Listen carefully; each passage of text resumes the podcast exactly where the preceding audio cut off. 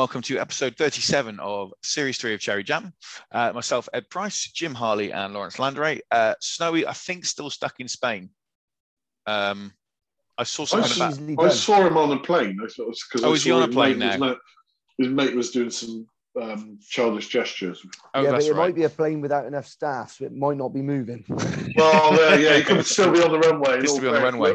Loretta had a four-hour sit on the runway the other week, come back from Corfu. So Uh, so yeah, good luck, mate. And uh, and then Russ, um, you know, he's still settling in with his um, eh, with his uh, little lads. So um, you know, congratulations to him. Um, and you know, realistically, probably won't hear much of Russ uh, probably until next season, uh, if we're being we're being realistic about it. But anyway, uh, moving on. So um, we're going to talk about a couple of things. First of all, uh, Gloucester's defeat to Harlequins. It just seemed an age, age away since that game. Uh, we weren't able to do it the immediately afterwards because no one was in the country. I think pretty much. Uh, I think um, Loz was, but you were kind of getting people back from people being Yeah. in the country. Jim was. Uh, where were you, Jim? When was this last was in- weekend? Oh, you were in- You were in the, the Netherlands, weren't you? In a crazy, Well, crazy. that was that was the week. Yeah, that was yeah, last week. Yeah, yeah. and only just got back. Our, our flight got cancelled. Mm. Uh, we'll talk. We'll talk about who you saw in the, the Netherlands in a minute. he? Um, That's weird, no. Yes, and uh, so I'm pretty sure this is offensive on so many levels. Anyway, the uh, and um, yeah, so, yeah, but every, ev- everyone was abroad and not here, so that that was uh, that was why we couldn't do it. Anyway, um, I, I'll just do my little bit about the actual um, experience of Twickenham. Uh, I, again, it's the first time I've been to watch a club game at Twickenham. Ooh, in a good number of years, mainly because the last time I went to watch uh, a club game at Twickenham was involving Gloucester, and uh, yeah, we lost then too. Um, anyway, the uh, the whole experience of the day was fantastic. I have to be honest. The uh, the way that they did it made it a big uh, sort of festival for the day. Um, Even Craig David. even Craig David, Jim, I thought actually it was actually good. Craig David was decent. Uh, it was a good. Yeah, he have his parrot there? Uh, it- Come on, Kez. Or- No, I guess. no, he didn't have a parrot. I'm pretty sure it was a kestrel, but anyway, the um the uh, he didn't have his parrot. Whatever, I guess. anyway, um, the, People won't know what we're on about. Listeners. no, I know, I know. The I other know. half won't care. won't care quite. Uh, anyway, so we, um, yeah, uh, no, I thought it was generally a good day. I mean, and let's be honest, the first half was superb, brilliant rugby, and um, I thought this is going to be, you know, the turning point in our season. We're going to qualify for the top four. We're going to win the Premiership. Back in in a couple of weeks, and then the second half happened. Uh, Jim, I know Loz, you didn't see a huge amount on the day, but Jim, you watched it. Uh, I'll let you go ahead with the, the your review of the game. So it was it was really good. A Mm. really, really good start. 30 minutes in, my wife's spending 80 quid on tickets because she wants to come to the Saracens game. Um, I'm like, really? That's quite a lot. That's quite expensive Mm. um, for for her and uh, my youngest. And um, and then it was kind of like second half. We just we just never got control of the game. No. Obviously, we had we. I think I didn't appreciate uh, until it was kind of mentioned post match that um, I think Quins had had their bye week and they'd obviously had time off, so they were a little bit rusty, and we didn't capitalize on the lead that we had because all we had to do was just control the game. We threw the, I mean, God, we threw the ball into their hands twice, I think, in that first half, Mm. and and gave them incredible territory and gave them a try. Um, so if we'd have just been just a little bit better in that first half, even being as bad as we were in the second, or maybe Quinn's being as good as they were in the second, um, we might have actually hung on uh, and got a win. But um, it's it's a game that proves to Harlequins their never say die attitude. So they will they will love that clearly that they can go into any game and be it you know big dis- big deficits on the scoreboard and still have confidence that they'll come through um, victorious, which is really positive for them with um, with their few matches coming up. Um, and for Gloucester, it's just another one of those. Oh, what have we done? Um, What Kind of just- been. Yeah, um, and I really hope that you know the boys come together a little bit and properly perform on Saturday um, in what potentially could be the toughest game of the season. Um, obviously, Saracens have had a week off, and I'm going to talk talk about it in a minute. But um, you know, we talked about Saracens maybe being a little bit um, resting players, but they've had a week off, so I'm yeah, I'm disappointed. Just, just, I'm really I- disappointed because it could have been a really, really good victory, um, and it wasn't. Simply, so having not seen the game, I could almost do the parky role that Ed normally does on this year. And Yeah. one of my main questions I would ask, having not seen game, is what went wrong in the second half? Did we stop playing rugby, or was it more than just that? no, it was uh, Harris got injured. That was yeah, that massive. that was huge, huge. Uh, hu- I mean, not that, not ben, that. Ben Morgan as well, because Ben Morgan was playing well. He was Yeah, so we really lost. We lost Ben Morgan early into the second half, uh, or it might even been at half time. Chris Harris uh, w- was off into the second half. The, the so key key position. Not that when you know, I don't think Tom Seabrook had a bad game when he came on. and Kveseladze had a good game. um, Actually, Kveseladze had, um, compared to a lot of his games, I think he had a very good game because Hmm.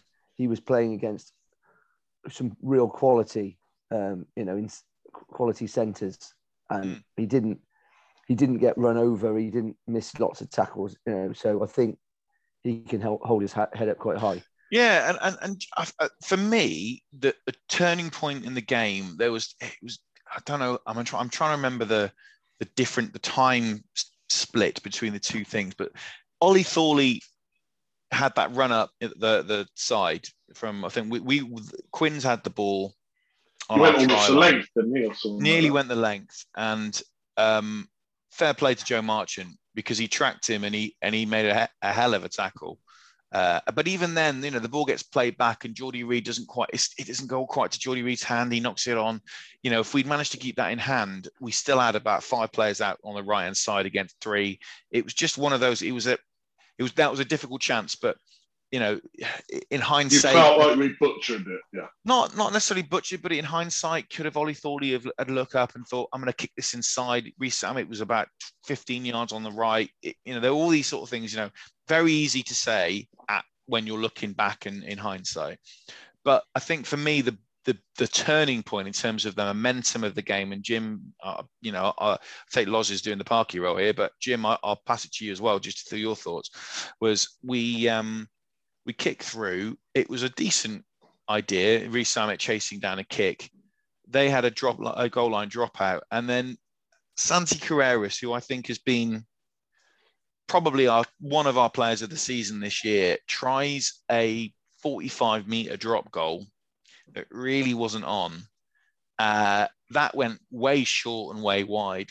I don't know who got the ball. I think it might have been Esterhuizen, possibly. Might have been Marchant. Anyway, whoever it was, absolutely hooned it um, down the pitch. And unfortunately, um, Adam Hastings carried it into touch, leaning into a 50 22. And it was that for me. Well, it wasn't a 50-22, was it? It was a 22-22. 22 22 it, but it was it that for me was the sh- the shift and turning point because for the next 15 20 minutes i don't think we got out of our half No, One we the one under the I yeah. do, yeah, one thing I would say, I have just speaking generally, moving Mm. away from the parky role, we are very much a momentum side. When the momentum's with us, we can Yeah. take on anyone, but we struggle.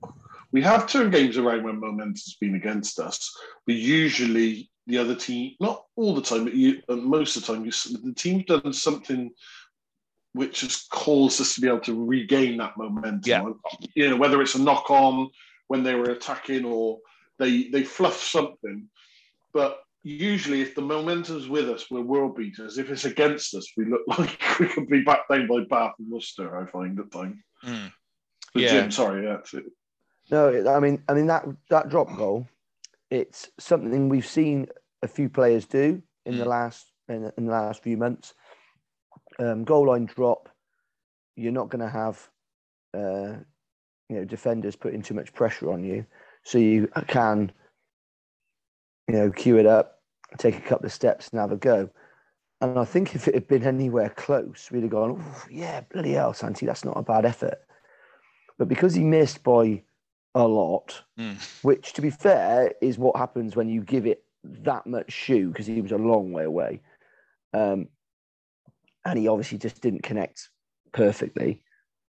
It did because that, you know, it, it wasn't the fact that he missed a drop goal. It was the fact that we put him under a lot of pressure. What we could have done is we could have run it and been tackled on the 22 and kept the ball. And we ended up back in our 22 with them having the ball. Yeah. So, like you say, it was a, a huge territory gain. And like you say, Loz, you know, if if you want some momentum, that for Quins was a massive shot in the arm and very, very easy on the back of something like that to motivate your players just to be that extra little bit, to drive a little bit harder. And for our players, you know, it's another, oh, come on. You got, and it's, it's that negative motivation rather than positive motivation that I think we've been pretty good at. And I think some of the energy levels on some of our players, Ludlow again, was absolutely everywhere. Mm. Um, you know, so I, you, you can't you can't fault the players' efforts. They they were trying. They were very very trying, um, and I think maybe maybe in another six months they'll be making slightly better decisions in the heat of battle. I think that's the right point there, Jim, about making decisions. It, we started to try because I think, as as Loz mentioned about that momentum shift, uh, about sometimes we do look a bit. We uh, we seem to suddenly panic, and it happened a few times during the game. You know, we were throwing passes that we probably wouldn't have done six weeks ago. Um, we. Uh, you know, it, it's wonderful. Some of the rugby we played in that first half was out of this world. I mean, the try for Harris I would say, I mean, everyone uh, quite rightly will talk about Jamal Ford Robinson's try for try of the season, but personally, I thought the Chris Harris try was try of the season. The the the interplay and the linking between, and you know, it's a all right, it's off the training ground move, but how many times those actually come off? Incredible try. Um, you know, Freddie Clark's try again, superb. It, it, you know, everything came together. It, it, it, seemed to be that we were playing a really, really attractive brand of rugby. We're still doing the sensible stuff when we had to, the box kicks, etc. Um, but second half, more of a complete game. Yeah, and then second half, it just seemed to fall apart because we were trying to do stuff that we were forcing stuff, uh, and then by forcing it, we were putting ourselves into pressure, which then made us do silly things and giving a lot of penalties. I mean, the number of penalties in the second half was criminal. Um, and we got on the wrong side of the ref. Uh, again, I mean, I don't want to criticize individual players too much, but that's not the first time that Louis Rees-Zammit has gone for a ball that was never really on. Um, he got sin bin for another knock on, you know, deliberate knock on. That's like the second or third time I think he's done that. Um, you know, there was a moment in the first half where I think we ended up scoring eventually, maybe a few phases later or, or a couple of minutes later. But he had Ollie Thorley on the right hand side and he stepped inside and took it himself when actually just the pass was on. It, you know, it. I understand why the players are doing making these decisions. They're trying to force it. They're trying to change the situation in front of them. But actually, what they should be doing is relying on the systems and the processes that the coaches have set out, it did seem to me that they were going away from what the coaches were telling them to do because it was so different in the second half. And, and it was basically where Quins had, had basically upped their game. Um, we Maybe saw, a bit more of that All Black style nuance where it doesn't matter who scores as long as someone scores. Yeah. I, oh, absolutely. I, of course, yeah. it's a bloody team game, isn't it? Yeah. And mm. I, I, I just get the feeling sometimes we're still in that. We're not quite, we're obviously not quite there as a finished article. We're, we are some way off. We've seen that in the last two games, Saracens in it against Quins, where you've got two teams who are operating at a different level or can get to, to a different level. And I think probably if we're honest about it, um, we're maybe 12 to 18 months away, certainly, you know, away from being able to reach that level.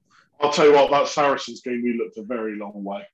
But yeah. then to go to Quins and take it to them like that was fabulous. I appreciate we lost the game. Look, yeah, yeah. we got a lot to do on it.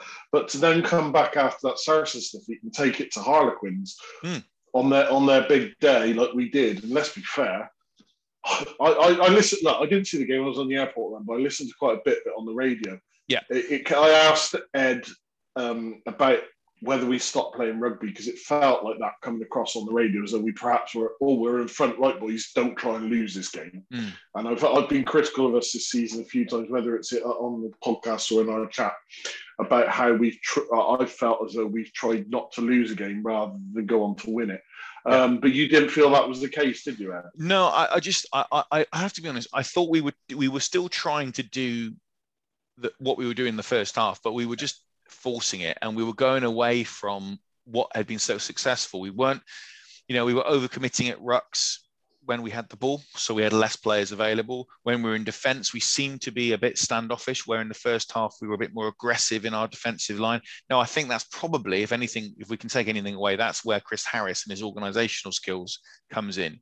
Um, when as soon as Chris Harris came off, we did you did noticeably see that that sort of um, impact from from the defensive line was just drop it. We're talking percentage points. You know, this is the difference. This is the levels we have to hit. But it's, it's just thing, knowing it? who. It's knowing confidently if you're doing a bit of a rush or you're doing a drift or all these things, whose man's who.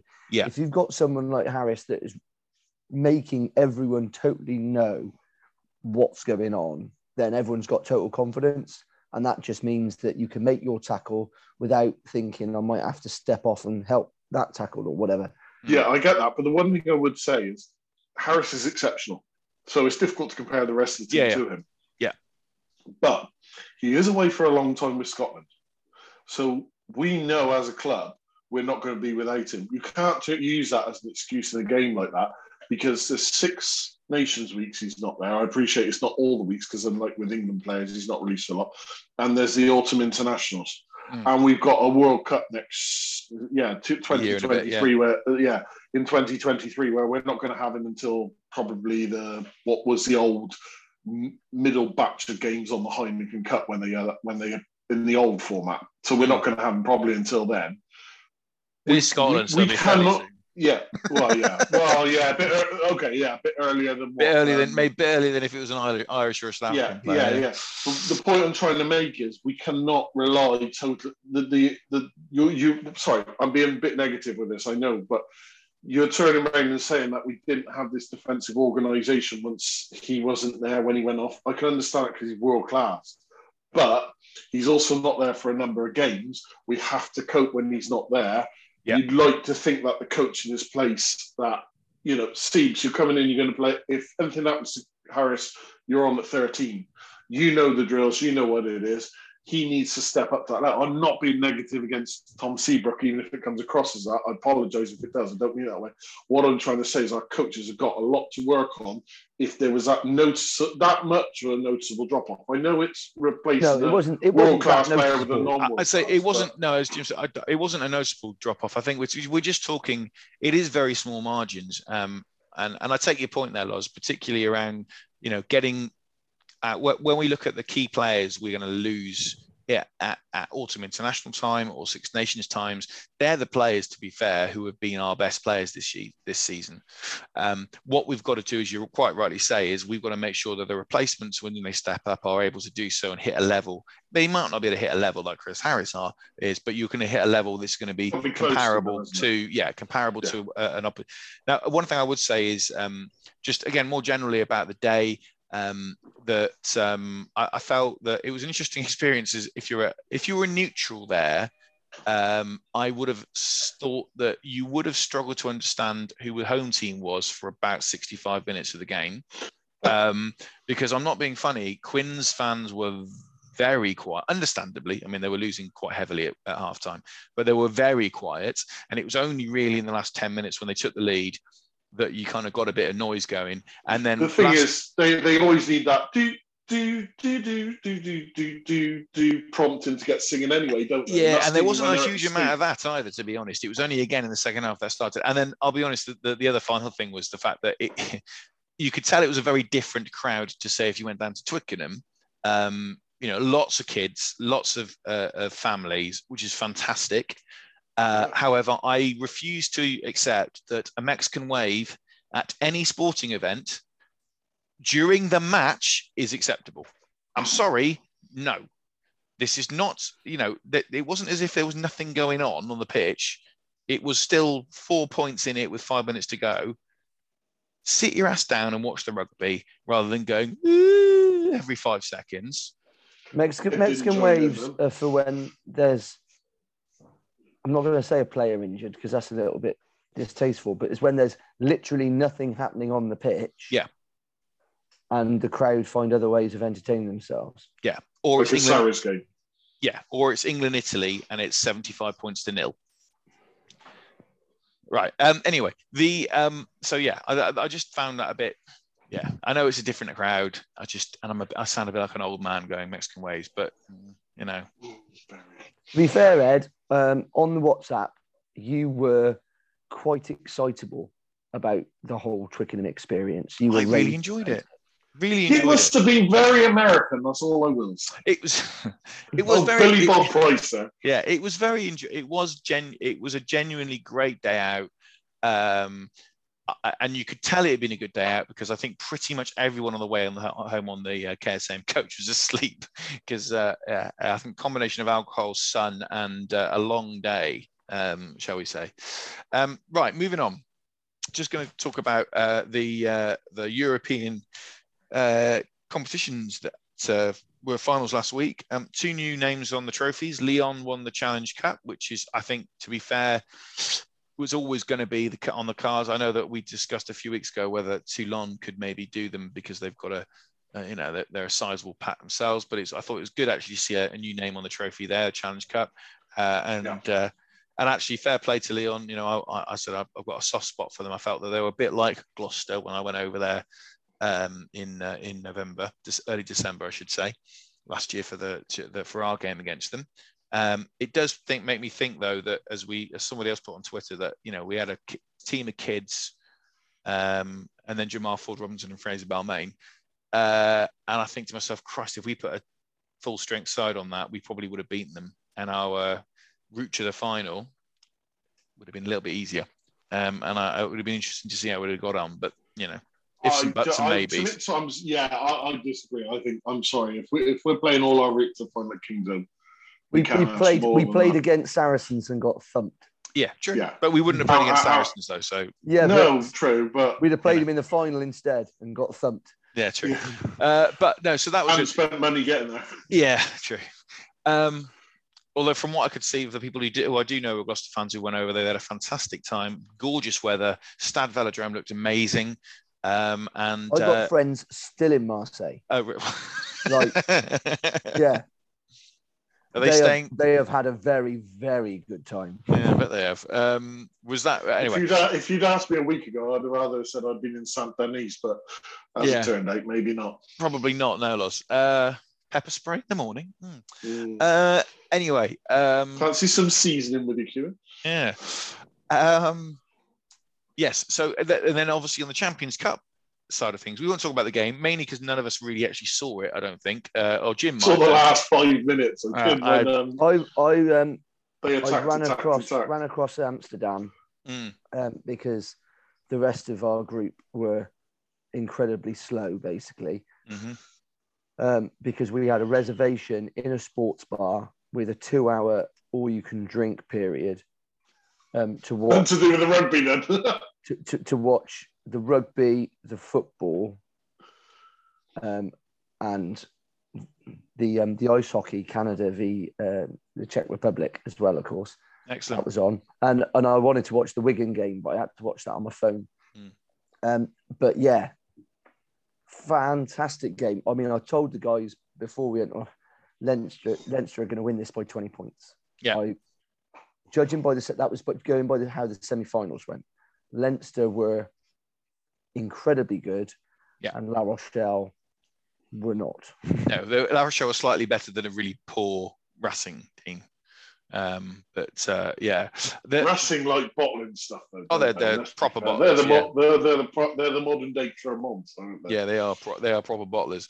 Um, but they've got a Scottish got Scottish fly off. So what do we expect? Um, Yeah, it's a bit rich coming from the Gloucester supporters as well. Still quite bottling stuff, but yeah. Uh, you know. Anyway, um, they Uh, yeah, but to be fair though, La Rochelle, super. I mean, I've watched it back now, and and superb performance. I thought the way they hang they hung in there when Leinster were just racking up those penalties, and you think, all right, any minute now they're just going to explode. And La Rochelle, that that I mean, their pack was just incredible. Uh, what was bizarre though, Jim, and I, I again, my I, I kind of got told this before I watched it, so I was looking out for it when I when I watched it back. Was the decision by La Rochelle to go after scrum after scrum after scrum in those last sort of knockings when they pulverized Leinster in the line out in the mall. I, di- I didn't really understand the thing. Obviously, they uh, ended up winning. But... I saw, yeah, I saw those bits. There was there were quite a few of the penalties were quite central, and of course, the kick for goal wasn't really ideal. So if you're five to ten meters out and you're underneath the sticks, it's not the easiest kick to touch. There's there's that that I know you could they could just kick straight ahead, but that, you know slices and whatnot happen and that happen under that pressure, don't they? So yeah. I think a few of the scrums were dictated by the fact that it was quite you know within five or ten meters either side of the of the posts. So I think that's one of the reasons why they took the, the scrum. Plus, their pack was actually in the scrum was quite strong as well. They were just absolutely marmalising them at the end. There was so much. They looked to be so much belief. I didn't see the game, but I saw that last five minutes, and mm. wow. I just thought that the way that um, La Rochelle didn't score at the end of the first half. Um, yeah, and I think it was was it seven twelve at half time. Yeah. Um, and I just thought, oh, that that was their that was their opportunity. That that was their opportunity to go into half time in the lead, and then have a bit of confidence coming out second half and and you know build build again. Um, and I honestly thought that that big that big bonus for for Leinster to be able to keep the defence up at the end of the half. They were going to go into the dressing rooms. They were going to have their great team talk at half time. They were going to feel that they'd done a really good job in the final sort of five minutes or so of the half. And they were going to come out and just like like a good team like Leinster can do, just blow La Rochelle away in that first five minutes of the second half. And they didn't do that. they well, um, I mean, they were well, they were they was did they get up to eight points or ten points in front Leinster at one point? It was they they I'm they, sure they, got. They kept chipping away. Yeah, yeah. and then and then the, the, big one was La Rochelle obviously scored that try. Um, they scored a second try, which which got them back into the game, and then set up that grandstand finale. Mm. Um, and and you know, again, it, I thought the, the scenes afterwards were were brilliant. Not that I don't doubt that Leinster fans and, and the Leinster players, etc., and, and people of Dublin and the wider area of that part of Ireland would have been delighted with Leinster winning a was it fifth another, or whatever, yeah. another fourth or fifth, yeah, fifth, fifth, fifth. fifth. Yeah, they got level with Toulouse. That's it. So you know the fifth, their fifth Champions Cup or Heineken Cup, whatever you want to call it. Uh, you know, I'm, I, I have no doubt that that would have been uh, incredible for them. But when you see a, a place that's only got 75,000 people in the entire city, and 20,000 of them were at the ground um, I mean, it's the victory. It's the victory parade. Even the most die-hard Leinster fan must have to go. Do you know what? Yeah, at the end of full time, I'm gutted, and I didn't mm. want to. I, I, didn't think it. You know, it should have been us, and we should have won, and and we'd have been the fifth time, and we would have fully deserved it. And then you would have seen what it meant on that parade in the port area. You know, O'Gara made the comment about what it's going to be like madness down in the port, and then you see all that victory parade down what there. You, what you say? I think you'd have turned around and you'd have said, "Yeah, okay, we'll let them have that one. We'll come back next year." Yeah. So they got seventy-five thousand population. Yeah. Well, in that port, they must have had one hundred and fifty thousand. Well, again, not everyone. I mean, obviously, not everyone who was in the ground probably lives in La Rochelle, and equally, not everyone who lives in La Rochelle. Uh, sorry, not everyone who's there was lives in yeah. La Rochelle. But, I mean, but, that you know. was that was kind of a Knebworth Park, you know, a pyramid stage type crowd. Mm. Um, there to just see a bus parked up with a trophy in it, and, and I was like, yeah, I like that. It was good, wasn't it? I mean, King Square just they didn't build it big enough. No, no. When it when it does happen, um, King Square, it'll be jumping. I mean, everyone will get across wet. the cross, won't it, like it did in 2003 in the pedestrianisation. Yeah, it will get a bit run awkward in King Square. A few open. It will get awkward in King Square when everyone gets wet from those fountains. Um, uh, uh, mind you, Moist, but not a fun, sexy way. Yes, exactly. Um, but one thing I should we should say though, and I've seen a few. There's a few, few people on on I've seen on Twitter, uh, uh, you know, journalists and and comment, commentators, etc., going on about you know the underdog story and the small guy, David v Garth, and all this stuff. I'll be honest. Um, it's difficult to treat it as an underdog story when your budget's 27 million euros, uh, which is what La Rochelle allegedly or apparently have got. I think only Montpellier outspent them in the last couple of years um, in terms of their salary, in terms of their uh, salary uh, bill. Expenditure, don't say cap. It's it's no, there isn't a cap as we discussed before we recorded. Loss now. You know, at the end of the day, to a point, a bit like the Champions League in football, uh, the top honours in European football are dominated by now increasingly the big the guys with the big biggest wallets, um, or who, who the, the the teams who are able to manage their squad in such a way that they can target these big games with their big players. Um, and um, the final bit of the pod tonight was, was really just to talk about the challenge that English rugby in particular has got in matching up with this, not even just in the Champions Cup, but also in the Challenge Cup, because increasingly French teams who never really used to take it seriously are increasingly doing so. And then when you add in next year, we've got South African sides joining. Um, it's going to be even harder for English squads stretched pretty thin. And I mean, I suppose this is one of the benefits of having no relegation and promotion is you might be able to target it a little bit more um, if that is the ultimate goal of winning uh, in rugby of what you know this is the ultimate target and prize in rugby is the champions cup or whatever um, it's what do we do as, in, as an english rugby nation where our salary cap is what going to be 5.5 million from next I season? know, it's straight five isn't it? No i think it's 5.5 million dollars oh, i think well, next yeah. season. But so you know to give you an idea you're competing against teams where you know toulouse racing montpellier clermont um, these sides and then la rochelle have got salary salaries of you know total salaries of over 20 million or near 20 million. You then got the irish regions who are maybe with the exception of connacht they're in you know there's four irish regions filtering all of the best best talent in ireland into their regions. Leinster particularly i mean if you look at leinster's squad it's pretty much the ireland squad save a few players. Um, how do you as a as an english rugby nation and, and the teams compete with that you know what's the, what's the solution in terms of how do you compete with that uh Loz, i'll let you go first then jim you crack in and you can have your thoughts Well, I've always turned around and I've not defended Saracens' breach of the salary cap, but I've always turned around and said I can see why they've done it because because it gave them a bit more of a level a level playing field for Yes. competing in Europe. Um, so I could understand that, and lo and behold, they won the European Cup a number of times. Um, you can't just do it by throwing money at it. Um, but I just I struggle to see how at 5.5 million we can get anywhere near them. I really don't because the English Premiership, well, you could knock it down to probably a, a, a 11 teams, so there's only and they never do that because and there's only 20 Premiership games. That might give you a chance. You can have more off weekends.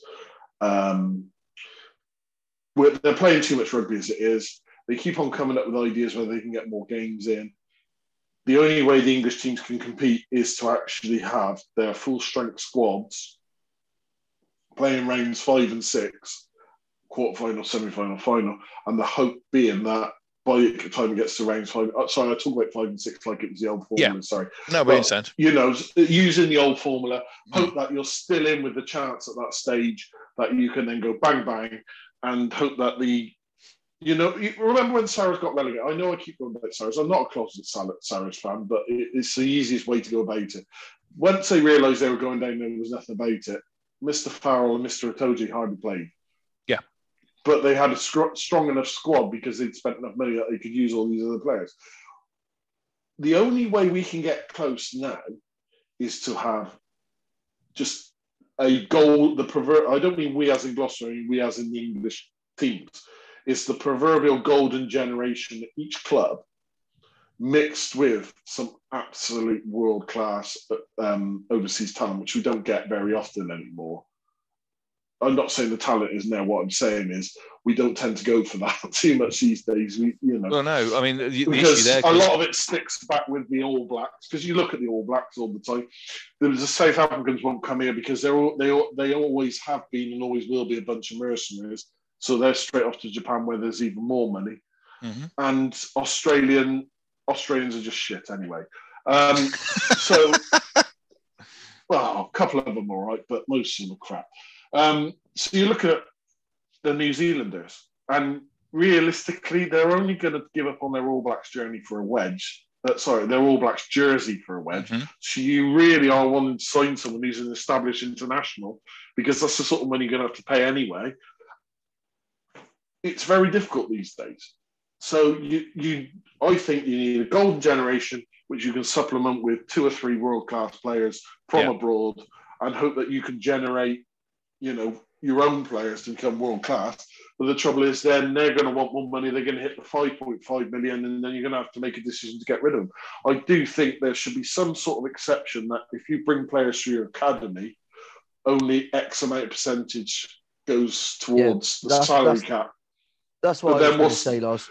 I appreciate that, but then what's the point in having the salary cap? Because you know Gloucester have gone down the route of saying, right, we're going to generate all these players going through. it. Did, they did with all, most, uh, not most of those, but quite a few of those players. Itoje came through their um, academy. I think Jamie George came through their academy. Owen Farrell came through their academy. You know, players like that. I appreciate the Vunipolas didn't, but you know, they but quite a few of those players. I always felt it was a little bit harsh for being punished for these players to come through and become lions. But then there's the argument, well, yeah, the reason they become lions is because they were up against such world class players in training because they'd spent overspent on the salary cap. But Yeah. Oh, You oh, and of course, the, the issue being is, Loz, that everyone else who had uh, young players who developed into Lions at lay Leicester, Wasps, whoever, went and joined they had to leave. They yes, had to leave. I know. Yeah, So that's the problem. I do think there should be almost some sort of way of get.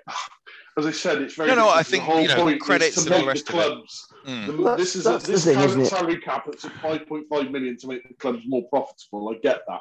Yeah. but So you what they, just what they do though, Loz, what they do is if you provide players to the England um, squad, you know, you get extra extra allowances, credits, don't you, and things yeah, I like get that. Yeah, that, but but there is. I like the talk about having a career average adding to the salary cap, so that someone that you've been paying a, a pittance as a seventeen-year-old, like the likes of Itoje, if you're now paying him four hundred thousand a year, then actually you, his average wage, all right. you know, Yeah, exactly. it, kind of it, it, wo- it It works balances out it a out. lot less. yeah. Um, but then, of course, it, what it does mean is when they're on the turn, potentially their average has peaked. Mm. And you're like, well, rather than keeping their average when actually they're not even worth that anymore. No. So you, so you get rid of players that really you should be giving testimonials to. So I think there's there's the converse side of it where Yeah. it's not very nice. But So- there- there's definitely a, a better way of doing it. Um, we don't want to see clubs going bust, no, well, unless they're Bath. But you know, yeah. no, I don't. I don't want to see Bath go bust. I want to see them get relegated and suffer first, then go bust. Okay. Right. Fair enough. Um, yeah. And So, Worcester. and Worcester. Is that well? Yeah. Okay. Uh, so, Jim, on the point of the sort of if we're comparing the Irish and the French teams, it, that's the interesting thing because because it, it is people criticise the Irish teams uh, for resting players, but look, that's the that's been built into their system.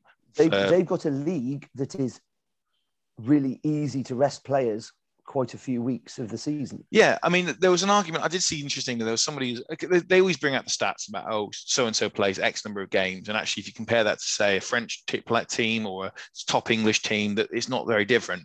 But the difference is is the standard of competition. So uh, what you know, playing against Newport or the Ospreys or Cardiff or the Italian teams is All or nothing. I mean, the Llanelli are, are kind of okay, you know.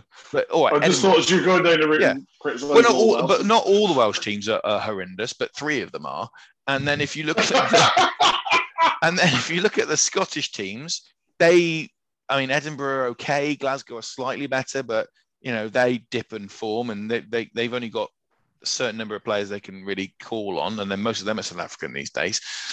The Italian teams are a waste of space in the nicest possible way, and they still, I mean, they're getting better, but they're still a waste of space. You know, I, mean, it, it- let's let's be realistic about it. The Irish players, they might play similar number of games, but they're nowhere near the same standard intensity as, say, you know, the Gloucester players. They've got to play every single week. If you don't have, if you're not on it, you will get beaten. If you're not on it against Benetton, you're probably still going to win with a bonus point. If you're not on it against Cardiff.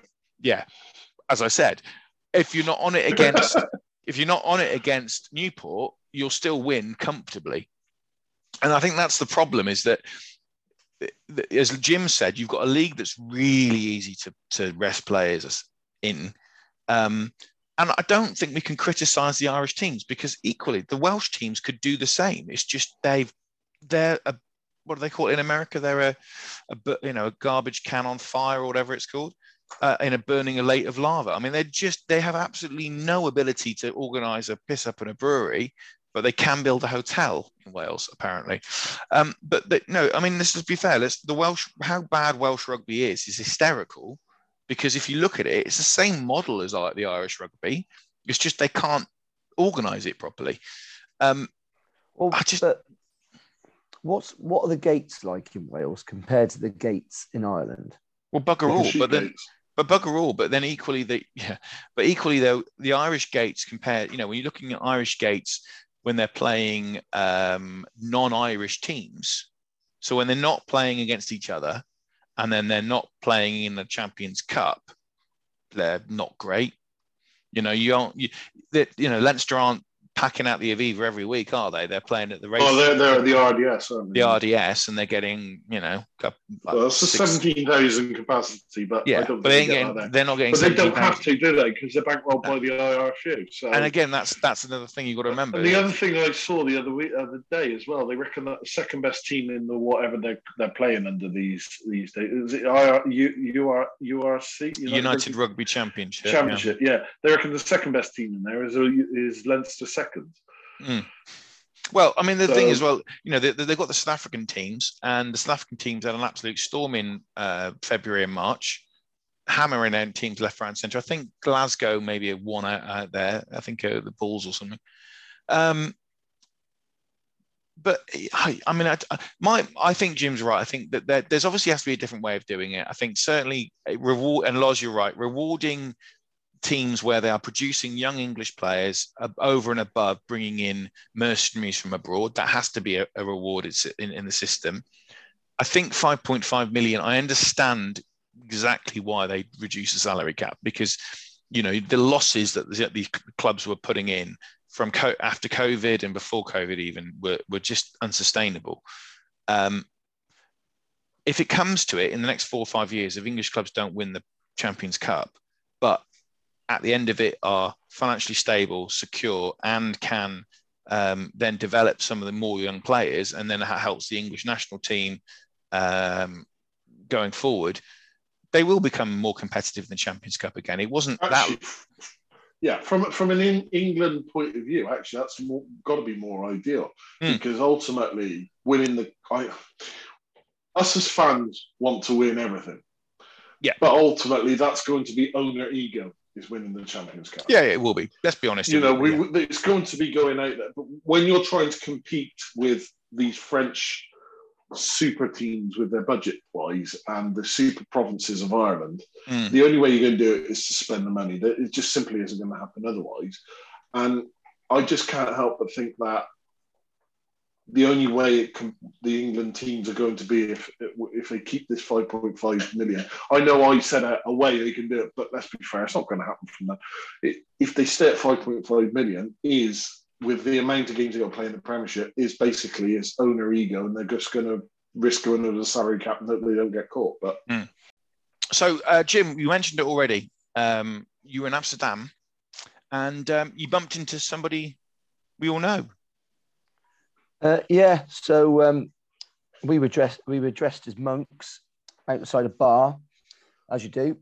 Uh, the stag being dressed as a nun, obviously. Yeah. Um, and we had a group of guys come up to us and say, "Ah, we've got to um, do a boat race with another stag do." I'm like, "We're not a stag do," but they saw through that. Um, so yeah, so we were organising this boat race, and they're like, "Oh, where are you guys from? Gloucester? Oh, what do you think of Billy Twelvetrees?" And I'm looking at this guy. I'm thinking, I recognise that face. You're Billy Twelvetrees' brother, aren't you? And he's like, Yeah, I am. I said, Yeah, Bill's here too. I'm like, bloody hell, small world. So um, yeah, we ended up having a boat race, not with Billy because Billy was off getting changed, um, but um, and um, not with Joey, his brother, his other brother, who was um, dressed in full Gloucester kit, riding a bike at a thousand mile an hour around um, around Amsterdam. But yeah, at a boat race. Our our stag lost it for us. He was rubbish, but Mhm. then he he got a lovely photo with with Billy. Yes. Um, absolutely, uh, honest to God, thank you very much, Billy, because you really did make his weekend. Um, he is a big fan, um, and uh, it was it was good to see that he was actually behaving himself. He is a professional sportsman, and even though a lot of his group are clearly liking the beer, he's um, he's he's well behaved. So yeah, it's it's nice. He's, he's, he's just a normal person, isn't he? At the end of the day, so uh, I kind of I kind of like that. yeah. I just I just like the thought that um, you know, it, it, Yeah, as, as, as a nun is running up the road to him. William, William, please, I want your photo. he must have thought, oh, for the love of God. I've got all, you know, the chances of me bumping into a load of lads from Gloucester and getting a load of stuff from, you know, the chances are slim. And yet he finds the one bloke who's on a fucking Yeah. podcast. yeah, but no, do you know what? I don't. I don't get that feeling with Billy. I think you'd have probably probably have actually revelled in that if, like, if Oh, you asked, no, uh, yeah, asked me. I would have thought he's the sort of person that goes, "Oh man, what are the chance? Oh, this is just fucking brilliant. Yeah, I'll go get a load of shots." Yeah. So it was just the idea. It's just the fact that he managed to bump into somebody who's on an actual Gloucester rugby fan podcast in Amsterdam, which I think is just entertaining, if nothing else. Tim, Um, did you tell him you were on the podcast? No, we're not going to be uh, There you go. broadcasting So he that wouldn't know, would he? no. That, by the way, you've blown that interview. Thanks, mate. You know, we could have had that for part of his testimonial. thing. Yeah, well done. Exclusive. Exclusive, yeah. Exclusive interview with Billy Twelvetrees in a cafe in Amsterdam. Anyway, the Yeah, yeah, you're that, not that would have gone down really well. Billy, you're not So what, drinking what are you taking off the menu? I'm going to have one of the green ones. Yeah, exactly. Um, but he's a professional sportsman, so that wouldn't be allowed. Oh. Anyway, um, right. So moving on finally, uh, to announce this de- today that um, uh, Gloucester released three players. Um, now, I'm hoping that that's it, personally, because there's been a few rumours about other players leaving, and we're we're very much not happy if that happens. But the three players, I mean, I'm- we're not happy that any player leaves really. So our three players who are leaving are uh, Jason Woodward, Will Britton, and Jack Stanley. Um, all of which, let's be honest, have, have struggled this season with injury or illness or unable and have been unable to play. Um, Jason Woodward's had some superb and brilliant moments with the club. I mean, I think the first thing that jumped out in my mind with uh, with Jason Woodward was the try he scored against Exeter on his debut. Um, and uh, I mean, there's the old, uh, I think it was Ben Kay's commentary about flying bodies flying out of the shed. Um, you know, at, at the beginning of the Ackermann era, when we Mm. thought when we thought all would be good and we definitely would be winning things anyway. Um, as as always, um, Will Britton and Jack Stanley. I mean, Jack Stanley is is a really unfortunate one because I think he's. Uh, we don't know the specifics of this, but we believe he's he's been he's been struggling with injury all season. He was very close to the England squad, I believe, um, because he made some really uh, excellent performances um, last year and the year before, and it's just and for, for whatever reason has, has been unable to to play. I say, he's always looked quite good for us. yeah, shame, I think I think there may be some more underlying issues, unfortunately, with, with, with Jack. Um, and then Will Britton, uh, you know, he was brought in as, as sort of squad cover, um, hasn't really had an opportunity, got injured pretty early on. Um, and and you know it, um, it's one of those things. I believe he has signed for Cornish Pirates the next season, so that's that's a, that's a, that's a good yeah that's a good level for him. I think that's where he came from. He came from that level. Um, so let, us wish him and all of them actually, you know, the best success going forward. I, I, think certainly Jason Woodward, we've seen some wonderful and magical things.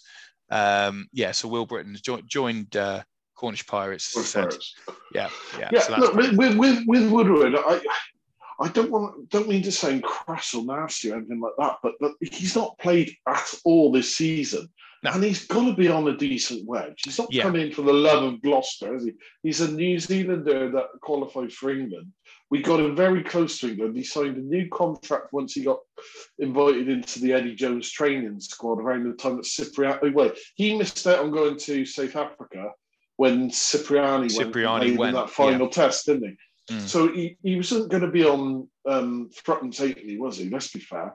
Yeah. And he's not played. Now, I appreciate if his, if he's qualified, qualified, sorry, it's a bad term, but if, he, if he's been out injured all season, which, you know, with the fact he's not been near the team, you'd hope that is the case, not for him to be hurt, but you know where I'm coming from, mm. that we would have had his salary covered um, by um, insurance cover, then you know that's okay. But you cannot think someone that's been out that long who's going to take up a decent chunk of salary cap is it's not a bad thing in being released from a selfish Gloucester solely point of view. You don't I don't mean that bad as in no. sorry mate, didn't care about you because I thought he was a good decent player. I know Stone's not a massive fan of him, but I thought he was a decent enough player. I tell you what, when he was playing well, when he was on the game, he, he yeah, when he got when he got that England fantastic games for yeah, us. Mm. He was outstanding, wasn't he? Yeah, I always I, felt as though he was probably a better winger and Marshall was the better fullback, and they used to playing the other way around.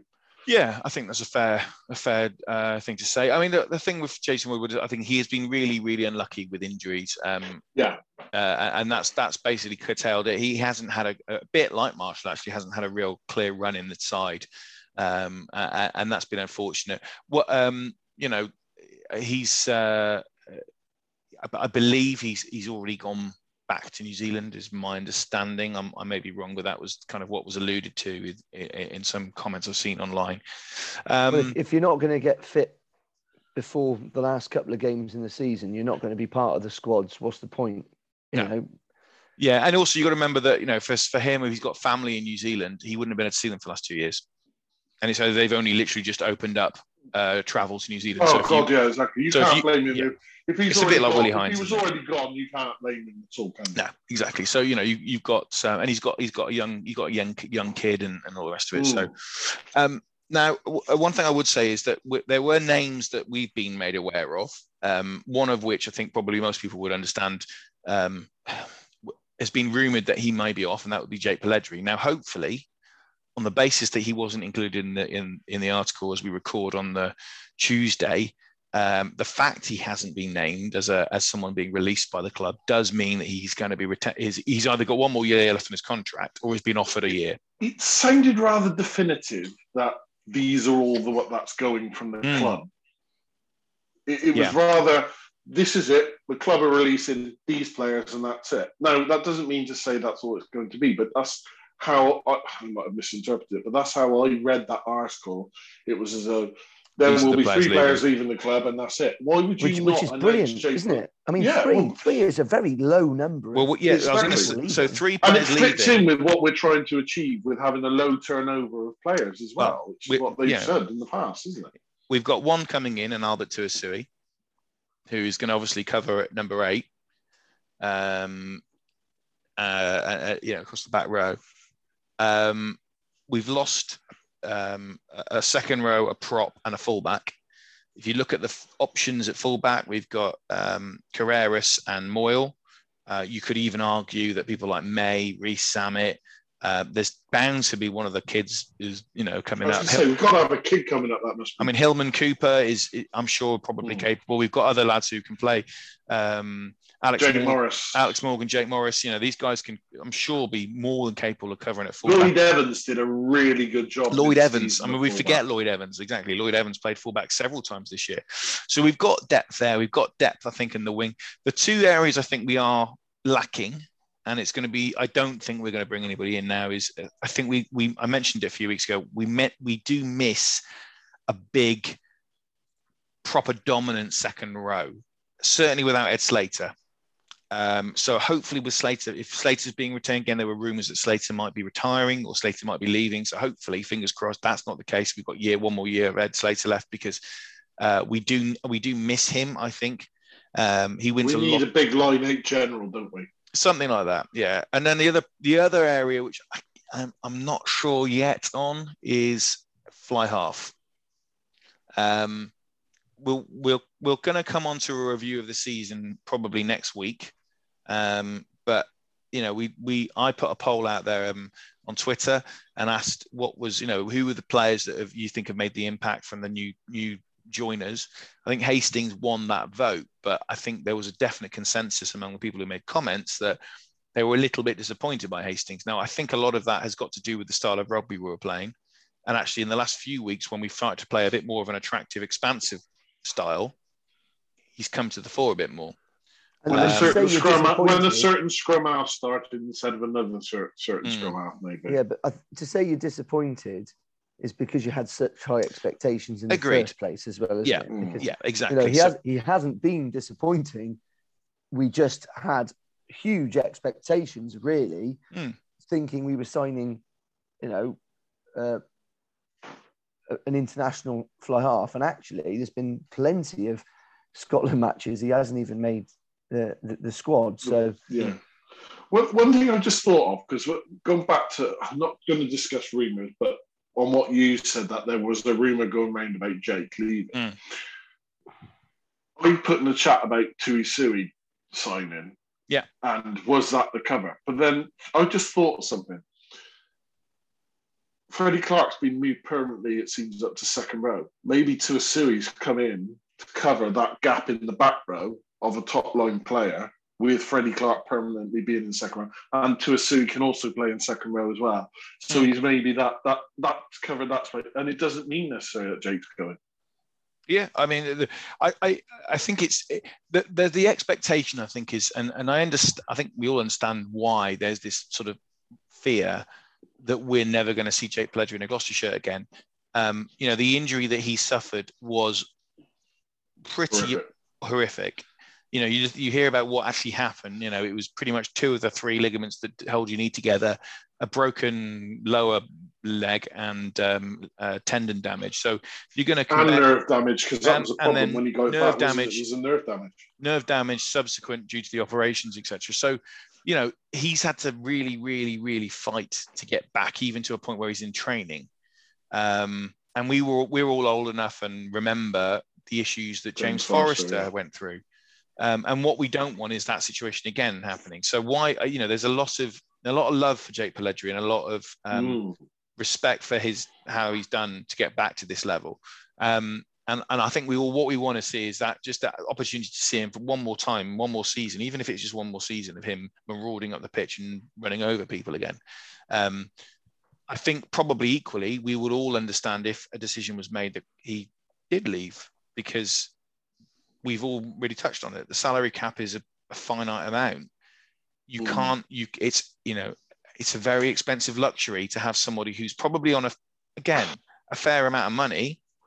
I know, but I, I always look back to. I, I sorry I, to interrupt. I always look back to the Phil Vickery situation when he left Gloucester for Wasps. Yeah. we were talking about. Uh, we didn't have the podcast, then, but I know that a lot of the chat with people was, "Well, look, do we get much value? He's injured a lot. Then he goes off to um, play for England, and then he comes back and he's injured again." He wasn't like that at all. He did have a few injury problems, and guess what happened when he went to Wasps? Mm. They managed to manage him in such a way that he played most of the games for them, and he played for England and captained England. And what happened? We lost out on our actual diamond that we bought through the bloody ranks. Yeah. Well, that, and, that, and that's the that's the definite counter argument to it. I think I don't. I'm just being sort of devil's advocate. I, I can understand. I know, right, I know. I can understand if you're if you're being very hard nosed about this, and this is where particularly the salary cap reduction is going to hit hard. And we've already started to see it. Players are being released. There's a lot of free agents, a lot of free agents, which probably hasn't happened before.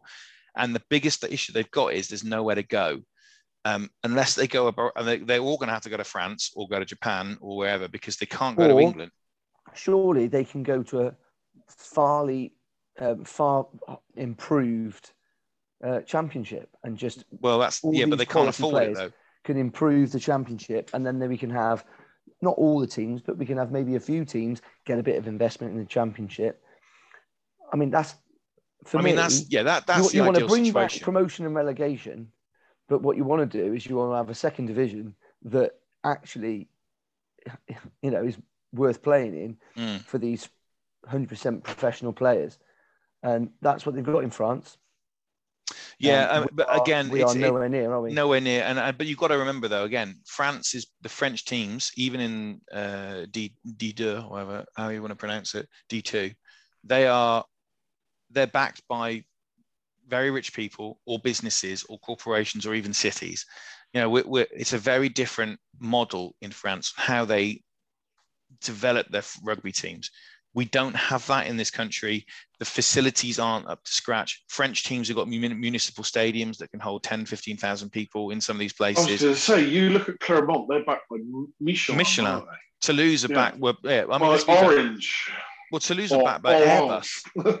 Airbus. I mean, Toulouse, Airbus. Peugeot. It's Peugeot. Airbus are sponsors. Peugeot. You know, yeah. it, it, it's a huge, you know, huge, huge, huge companies.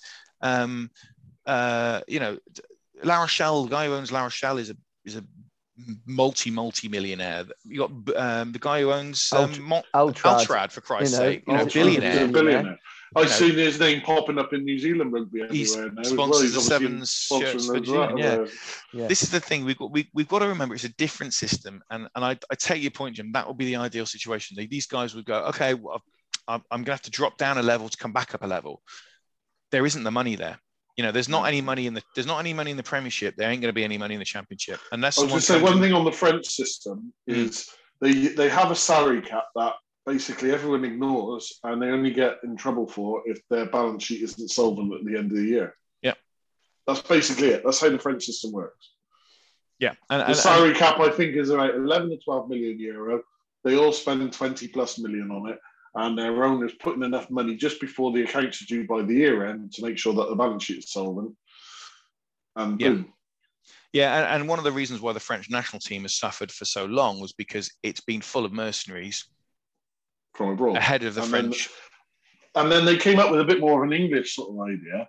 There'd be incentives if you produce French players. Oh, and by the way, the different thing was they turned around and said if your squad isn't 75% French, you'll be kicked out of, uh, of the top 14. So yeah, I mean, it's it's it's it's going to be an issue. I think probably the next few seasons we're going to see a lot of players probably not at their retirement age or wouldn't be expecting, shall we say, to be looking to retire or finish rugby, struggling to find a place to play rugby because there's only yeah. so many teams who are, who are, able to afford you. So um, if Gloucester, Gloucester seem to have got ahead of the curve, and I think that's a that's a, a definite uh, plus point, should we say, to Lance Bradley and the guys who you know who are in charge of the finances at Gloucester. Uh, we we you know we we were very much uh, one of the teams that did that sort of culling of the big earning players early, or we basically said if you can if you can't take the 70 you know the pay cut, you're free to leave. A lot of them did. Fair play. breach of con- that would have been breach of contract, so they would have exercised their right. Yeah, yeah, exactly. You know, you're free to leave. Breach. You know, we, we, we're offering. We're, we're saying we, you can stay on a I don't know reduced contract uh, uh, uh, salary, or you can leave. It's up to you. You know, we're not going to stand in your way. Uh, players did, and and you've got to be on open with it, and the fact that you know they, these guys have got very short careers. They, it's uh, it's a professional game. Um, Gloucester seem to have got ahead of the curve on that. We've got a lot of young talent coming through. Um, it's a case now, I suppose, of managing the squad over the next couple of years to try and get the best out of that young talent. And as you say, Loz, sprinkling in with these uh, more experienced players. Um, the challenge is going to be keeping hold of the stars, keeping hold of Chris Harris, keeping hold of um, you know Charlie Chapman, who's going to be a superb player, get keeping hold of um, Carreras, because let's be fair, when his contract comes up, I imagine there will be people very much keen to to I actually him. think there'd be more of a challenge before that. I think it'd be the challenge of keeping hold of the right players because you're going to get the stage where players are going to come through as youngsters who are going to look worldly. You, you Rees-Zammit's example. Mm. That was that was obvious. That was obvious. But when he first come through, I remember seeing that um, when he caught the ball against was it Bath or Bristol in the reserves, and he literally Yeah. from the restart ran straight through and scored in the corner, and that was amazing. And you might get him offered a contract. Or that sort of person you can do that offered a contract a bit earlier to Mm. get them tied into your into their system, and you got to make that judgment. Oh, is that a one-off try, or is he going to actually go and actually become something? I don't know whether it's going to be that early, but at some stage you're going to have this. Is that player going to become what we think he is, or is he not? And if he isn't, we need to invest in someone in our academy already before we lose that person. Um, last word, Jim, on uh, the weekend ahead. We've got um, Saracens, as we know. I think a lot of it depends probably on what Saracens put out as their teams, isn't it? We- We have to be realistic about this. If they play their full strength side, it's going to be a very challenging. It's going to be a game. very challenging uh, afternoon. I think realistically, Gloucester want to sign off having played well. Uh, and if they can hold their heads up high, um, win, lose, or draw, I, th- I think there's probably more chance of us beating Saracens than there is um, of North. Um, sorry, Newcastle beat. Yeah, Yeah. I think I think Newcastle beating um, Northampton. yeah beating Northampton is just not going to happen. No. Um, Northampton are looking to me like the second best team in the league. I think um, Saracens the best, and I think I- it wouldn't surprise me at all if those two see each other in the final. Um, and I think um, yeah, Quins Quins and Leicester will miss out, Mm. even though they might have um, the home ones. The important thing, Loz, and you know from bitter experience uh, over the last couple of weeks, I apologize for bringing this up, but you sh- we need to make sure that you know we're not really focusing on what's happening at Franklin's Gardens. It needs to be about Saturday and what's happening at Kingsholm, uh, and then Thanks, mate. sorry, mate, and then Yeah. everything everything else takes care of itself. You know, No, it was actually. I can relate to that very much. So it was always a case of. So those who don't know, I'm a Liverpool supporter. Don't Those who listen to the know, podcast. so- so- so- yeah, yeah. Um, so it was always a case of Ed, Ed of anxious because he was around my house watching the game with me. Hmm. I wasn't getting carried away even when Man City were 2 0 up because Liverpool were drawing at that stage. Hmm. They were never top of the league. So to use that analogy into Gloucester, it doesn't matter what Northampton are doing if Gloucester aren't beating Saracens, which is Yeah. what Ed's getting at in essence. So Yeah. go out there, win the game, beat Saracens, get the bonus point with the four tries, win the game, as I said. And why I keep repeating is win the game is you win the game before you worry about the tries. Yep. That then if there's time to get them, which I always believe, if you beat Saracens, you will have scored four. You'd have scored anyway. four tries anyway. Yeah, yeah. especially this time of year.